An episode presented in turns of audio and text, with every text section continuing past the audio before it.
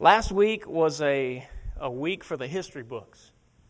The landmark decision being made to overturn Roe vs Wade.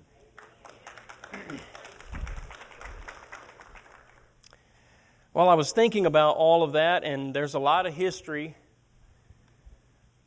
and there's a lot of baggage that is attached and connected to that issue. But I think for most of us as Bible-believing Christians, the main aspect of this is the sanctity of life. And I think as people celebrate this decision, I hope that it's being made clear that that's what we're celebrating. We're not celebrating the misfortune of others who may find themselves in a crisis situation. And that does happen. But we're celebrating the protection of human life. We're celebrating a decision to hopefully bring us back to the place where we ought to be. The safest place on the planet should be the mother's womb. But unfortunately, it hasn't been. And so I just want to say a few comments. First of all, Jeremiah 1:5 says, "Before I formed thee in the belly, I knew thee. And before thou camest forth out of the womb, I sanctified thee, and I ordained thee a prophet unto the nations." These and other verses like these are what compel us to believe that life begins at conception and that in the womb is a living person, a living being. In Psalm 139, a beautiful psalm, by the way, the psalmist David very well put this together. He covers a lot of things about the knowledge of God and the omniscience of God. But he says something about himself here that is connected to these same thoughts. David says in verse 13, "For thou hast possessed my reins, thou hast covered me in my mother's womb." He said, "I will praise thee, for I am fearfully and wonderfully made. Marvelous are thy works, and that my soul knoweth right well. My substance was not hid from thee when I was made in secret and curiously wrought in the lowest parts of the earth."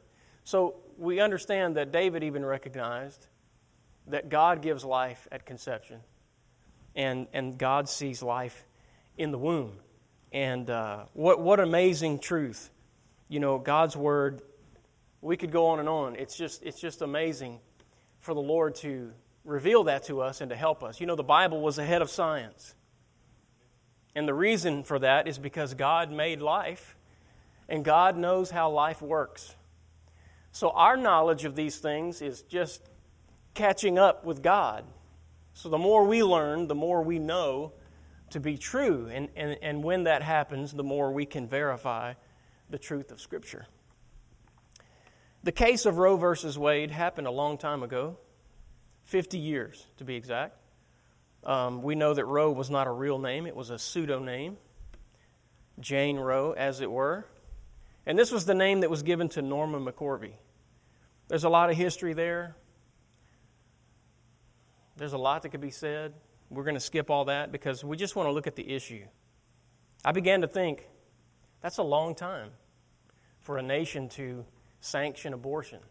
I wonder how many abortions have been conducted in that amount of time. Well, good luck trying to come up with that figure, because everybody reports different numbers, and they make it so confusing. It's very hard to report a number with any kind of authority because they keep it obscured.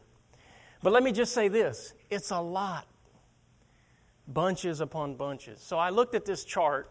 There's two different institutes that mainly keep up with those numbers. And, of course, they don't report the same numbers. It's the CDC and then the Guttmacher Institute, if I'm saying their name correctly. Both of them report different numbers every year going back all the way to 1973. So I couldn't really in a short time try to get a projected estimate on how many have been conducted. But they did create a graph showing points on the graph of both institutes' numbers. And so what I did was I saw that the lowest number on the graph in any given year was 615,000. That's a lot of abortions. So I said, well, if we took an even lower number, if we just said there were 500,000 abortions performed every year, how many is that? Well, if you do the math, that's a lot. Something like 24 million. It comes out to 1,369 per day. And again, keep in mind, this is a very low number. It's well under what they even report. Reality is probably higher than what they're reporting, because not everybody turns in their numbers. So these are very low numbers. The lowest numbers here were taken from that 500,000 figure, 1,369 a day. You know, and that's, it just shouldn't happen. That's way too many. I began to think about this whole thing because it's being presented, I think, in a deceptive manner. And I just want to give a few thoughts on abortion. It's a tragedy that many lives are lost. Let me just say that. Coming from a biblical perspective where we believe life begins at conception, we just see abortion as a tragedy that shouldn't have to happen. And in that light, here's a few thoughts. Number one, abortion is not a right. The case of Roe vs Wade came about over the right to privacy. And we should have a right to privacy in our medical records and diagnoses and all of those things. I agree with that. But a right to privacy does not equal the right to end someone's life. Abortion is not a right in that sense. Number two, abortion is not contraception.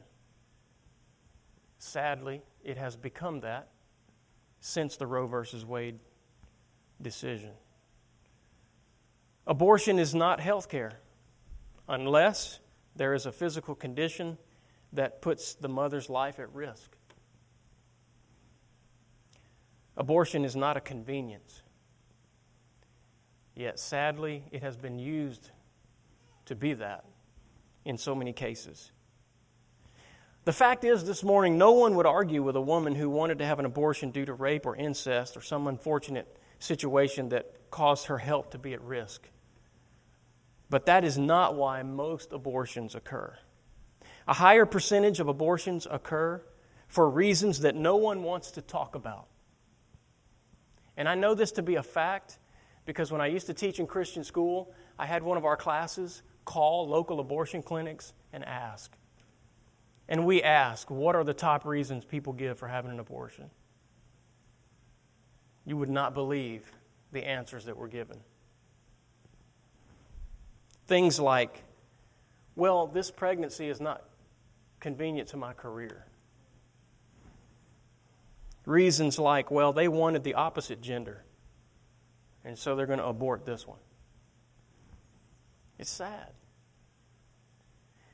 When the majority of abortions are taking place for those reasons, I have to say, this is not health care. It is irresponsibility. More children have been killed by abortion than any mass shooting. So why not ban that? It just doesn't make sense that we not pay attention to the issue with the severity that's really present. And that is why people everywhere are rejoicing over the victory of this Roe versus Wade decision being overturned, because it is a decision that puts us, it postures us back now to respect and honor the sanctity of life and protect those that are innocent and cannot protect themselves. A terrible wrong has been made right, as one woman said, in our country. But all of this means that the church has now a greater opportunity to show the love of Christ and reach those would-be aborted children. Hey, you know what? We need to just step up and be ready to love on some babies. Amen? We need to be ready to reach out to some families, to minister to some people. There's going to need to be some people step up and adopt. There's going to need to be people who step up and give foster care. There's going to be need for people to give for aid, so that families can afford to function, so that moms have formula and diapers and all of that. Because the truth is, no matter the circumstances of this pregnancy, none of that is the child's fault. And it's our opportunity as Christians to step in and be a witness and show the love of Christ and care in our community and around the world.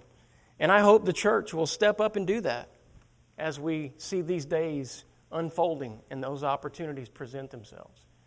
If those 1,369, which is a low figure, if that many babies will now be born that would not have been born, then that's a lot of opportunities to care.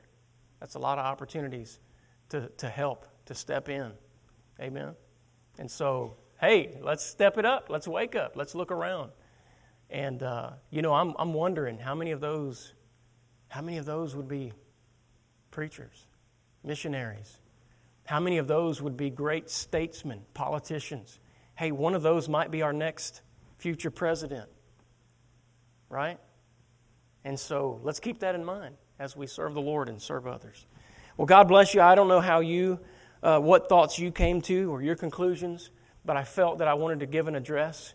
I believe our church position should be one that respects life, and we should be happy when a decision is made that reinforces that belief. And from the Word of God, we get the belief that life begins at conception, and we reverence and we respect the sanctity of life, and we celebrate that. And I hope we can do that with joy as we think about these decisions. People are going to raise tough questions about all this. There are good people on both sides of the issue, right? But if you're on the opposite side of life, you're on the wrong side, I have to say, regardless of how sincere you may be. But let's love them too, right? Let's love them too. There's some confusing things that are conflicting here, and it's sometimes hard for people to find their way. So let's love them, let's pray for them, but let's take our stand and let's step up to the opportunities that will be presented, that God will give us in the future to make a difference in our community. Amen? Let me ask our ushers to come now for our offering. We'll receive that as we give. And let me say this, by the way. I don't know if anyone here has ever experienced an abortion, but I want you to know our love and prayers are available to you. And we're in no way condemning those that have experienced that. We extend compassion and prayer and love and support. And I think before we had some of the scientific technology we had in healthcare, I think many back in those early years of the 1970s and maybe 80s, I think a lot of them believed what was being said, that it wasn't really a life and all of these kind of things. And that's tragic, but we're there to help them. And if you know somebody like that, let's help them forward, right? And let's encourage them onward. And let's be compassionate toward those who've experienced this tragedy, because they do carry those wounds on. And we need to just know and love and support as much as we can. Amen? All right. God bless you so much. Let's pray as we receive our offering. Brother Chico, would you lead us in our prayer, please?